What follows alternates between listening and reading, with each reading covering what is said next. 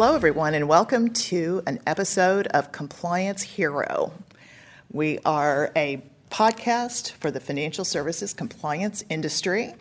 And today, my guest is Mike Little, who is the Chief Compliance Officer of PNC Bank in Pittsburgh.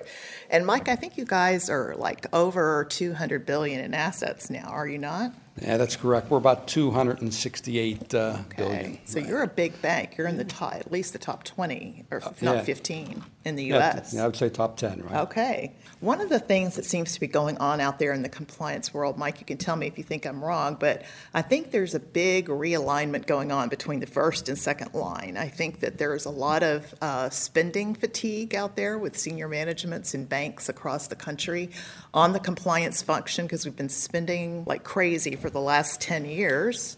And so now there's an effort to try to make compliance more efficient between the first line and the second line of defense. So one of the things I know you guys have done is, is do a little bit of that realignment. And I wanted to ask you, what are the five things that should be considered by compliance when you're realigning your responsibilities with the first line of defense? Just to give you a little background, I think that when we went down this path of realigning our program, it was really about becoming more effective. And I think as a result, we're also becoming more efficient. And there's really five things that we focused on. The first was governance, making sure that we had the appropriate governance processes in place, not only across sort of the lines of defense, but all the way up to our executive committee as well as uh, the board of directors. Uh, we also focused on roles and responsibilities, making sure that we had clear understanding of what each group, whether you were a business person, a compliance person, or an audit person, what were your responsibilities? How would you execute against them? Could I go back to your governance before Sure. you, you go any further there?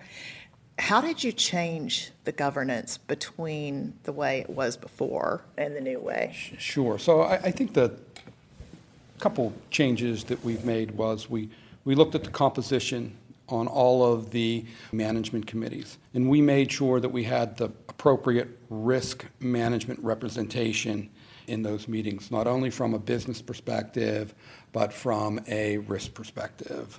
Would you when I call mis- that closer governance than before, where you had a risk committee separate from the business committees? Yeah, so, so I think that uh, we still have, um, you know, so within our organization, we have committees within the businesses, which we have compliance representatives on.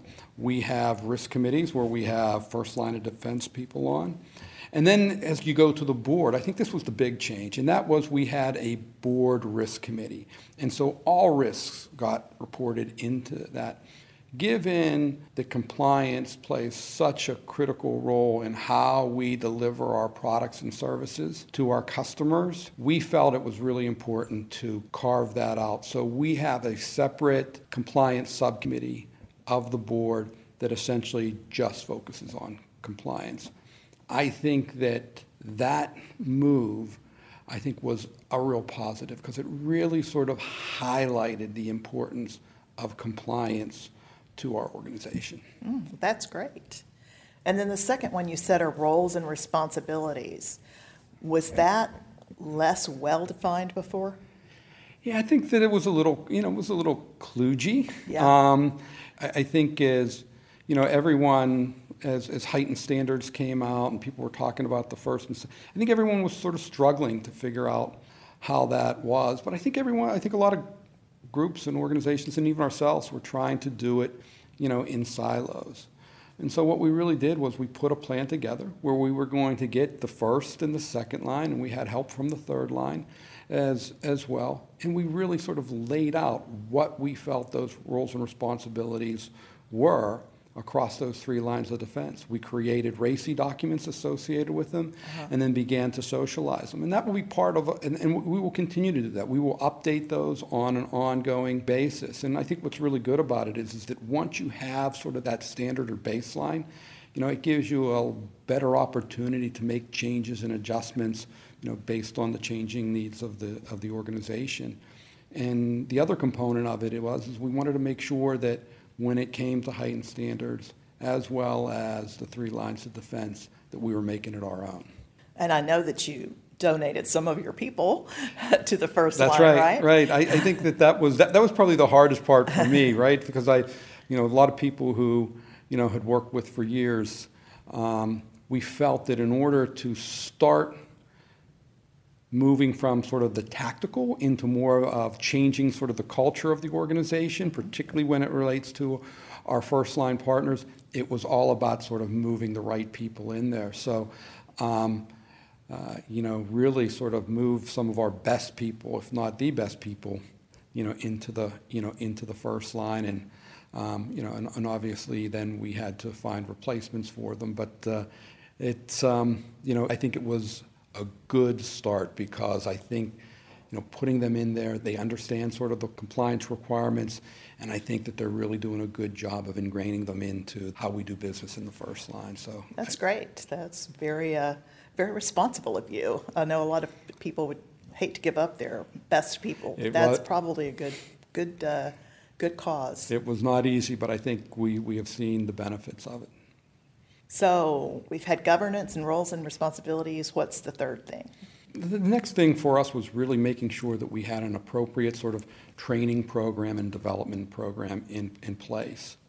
Not only to make sure that we're keeping up with trends in the industry, but also to position our, you know, our, our staff, our employees for more opportunities within the organization. So we went at it from really two angles. There was, you know, let's, let's do this so that we, you know, promote greater employee engagement across the organization. And then more importantly, that we are keeping our people up to date on the emerging issues that are out there. So we've partnered with the ABA, um, and so we, we have put together you know a whole curriculum um, with our HR group. We have a group called PNC University. They built uh, training programs for us. So you know now we have this suite uh, of, of training for both first, second, and third line. Um, every year we're discussing that with our with our staff and the, the staff is working with their managers to determine sort of what they think is critical. You know, we've set a minimum standard uh, of 40 hours of training for, for everyone. Um, and, you know, not only that do, does it help you from a skills perspective, but boy, the, the employee engagement component of it is tough to measure, but it is certainly a big plus. Right. Well, you guys have an excellent training resource with PNC University. I know I've seen some of the things that they're doing, and everybody wants a career path. So if somebody thinks they're being shunted over into a part of the bank where there's no no upward mobility, then that's going to be a problem keeping your staff and retaining your best people. Right. So that's a very important piece, I think. What's the fourth thing? I think the, the, the fourth thing, and it's probably probably should have started with that because it's probably for me it's, it's really the, the most important one is that coming up with a common framework that enables us to lay out our processes, our operational processes across the organization in a consistent manner. We had a lot of different groups doing process mapping and doing RCSAs differently and we really rallied behind a lot of the good work our operational risk folks were doing in in creating an operational risk framework that included, you know, risk control self-assessments and, you know, sort of having one point of view versus multiple. So we've leveraged that and now what we're doing is is we're taking all of our regulatory obligations, we're mapping them into that RCSA framework and we're identifying risk events and risk drivers and controls associated with, with each of them. And I think from that perspective, I, as I look at that, and we're doing it the same across lines of business, and as I look at that, I think that's going to put us into a better position to capture the impact of change that occurs in processes and procedures across the organization, which we probably didn't have before because we had sort of these disparate processes. So I'm, I'm really excited about that because a lot of those operational failures result in compliance risk. Right. And so now we'll be able to go in and say, hey, we're making a change to one of our deposit processes, right? We can look at that process and determine what all of the compliance obligations are associated with it. And then we'll be able to do pre-testing as well as post-testing on any changes that would, would go out. So um, we are excited about it. It's really in the infancy, but uh, I think it's going to pay big dividends for us going forward. I'll say, do you have a common library of controls there too? So we do, right? And that Wow. is managed by that operational risk framework. So, um, you know, it's, One thing I should have told the listeners at the beginning, Mike, is that Mike is a lawyer by training. He has functioned as the head of audit and the head of operational risk. So, unlike a lot of CCOs out there, and nothing against CCOs that don't have that broad of a background, but he comes with this much broader view than just this one little risk discipline. You, uh, you've seen a lot of different risk areas and you know what their needs are and you know what motivates them, what's audit looking for, what's ops risk looking for. So that's one of the weaknesses I see in large institutions is that all the different areas want to keep their turf.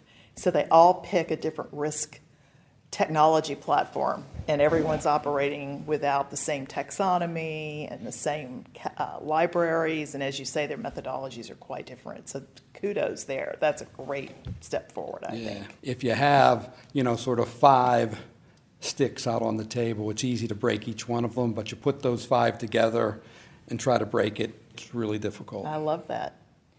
Okay, so recap here governance, roles and responsibilities, training and development, common risk platform. What's the fifth one? So the, the next one has to do with testing and monitoring and making sure that we had well-defined programs for the first as well as the, the second line. And you know, one of the things that we did, which is somewhat unique, uh, is, is that we created a testing utility. And that testing utility tests not only sort of compliance risk for the second line, but also does testing for the first line as well. Those groups report separately, have separate leaders, but you know, ultimately are reporting up to risk. But once again, I think that the benefits there is, is that we have a playbook that lays out what an appropriate sample is, which lays out, uh, you know, appropriate testing approaches.